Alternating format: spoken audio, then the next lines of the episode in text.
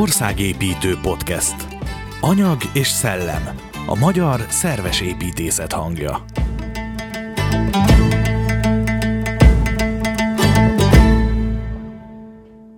Elindult egy közösség tér társadalom című program.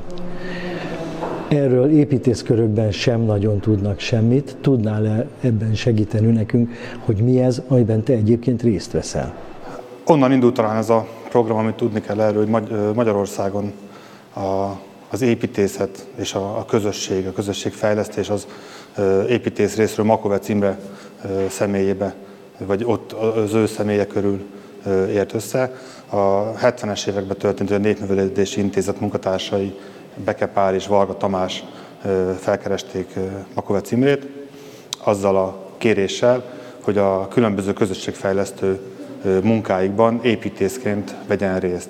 Azt vették észre, hogy sok mindent képesek megmozdítani egy településen, programokat szerveznek, olyan embereket képeznek ki, akik, akik a későbbiekben ezeket a programszervezéseket létrehozzák, de az hiányzott egy építész közülük, aki, aki helyet teremt ezeknek a, a, az alkalmaknak, és olyan helyet teremt, ami a, az adott településnek a, a múltjából, hagyományaiból építkezik. Így jött létre az ő hármas együttműködésük, ami a, azt hiszem az építészet terén is ott mindenképp maradandót alkotott, és szerintem a közösségfejlesztők is ezt egyfajta hőskornak, legalábbis remélem, bízom benne, hogy egyfajta hőskorként emlékeznek ezekre az időkre. Számos művelődési ház született ebbe az időszakba, Zalaszent László ezek közül a, a legjelentősebb, de Csengertől kezdve számos épület épült föl.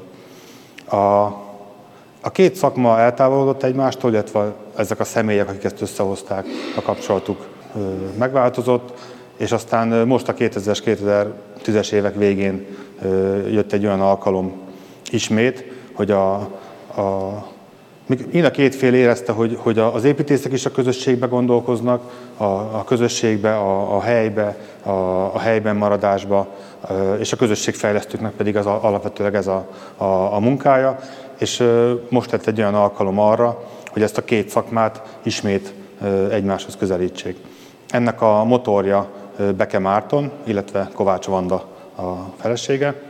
Ők kerestek meg engem is építészként azzal a feladattal, hogy egy képzésen részt tudnék-e venni.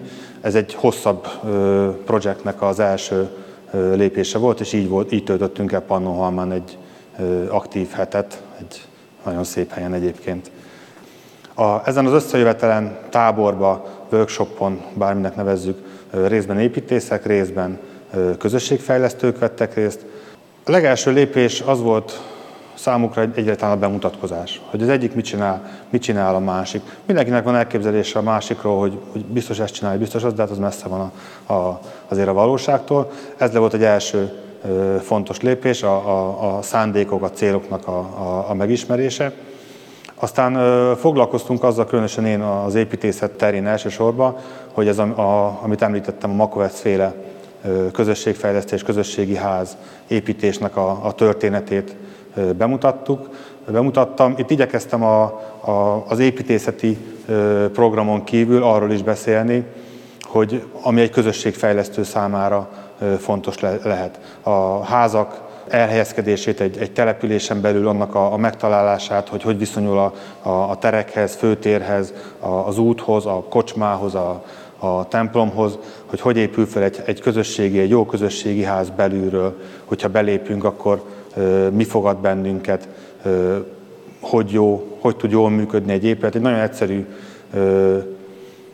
példa erre, a Makovesznek az volt a, a, az örök ideája, hogy a, ezeket a búsarcú portásokat valahogy vagy kiváltani, vagy elkerülni, vagy, vagy, vagy átváltoztatni, hogy büszkék lehessenek. Én azt hiszem, hogy Imre bácsi olyan házakat tervezett, amiben a, a, egyrészt nem egy, egy portás fogadta az embert, mint valamiféle rendőr, hogy mit akarsz itt, hanem, hanem egyáltalán a, a, a lehetőségeknek a tárháza, tehát a könyvtártól kezdve a különböző programok, szakköröknek a, a mai szóval reklámjai, bemutatkozási lehetőségei, másrészt pedig az, hogy a, aki ott dolgozik az épületben, a portástól a közösségfejlesztőig egyenes derékkal és háttal büszkén dolgozhasson a, a munkahelyén.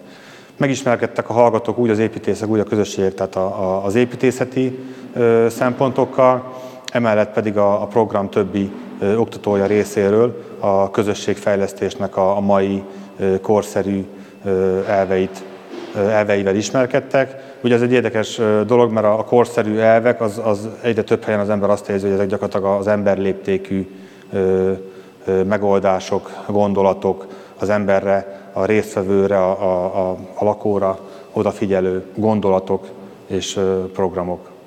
A estéket pedig a, a, egy héten át, ahogy folyt a, a program, minden nap voltak ezek a képzések, az estét pedig különböző meghívott előadók ö, zárták.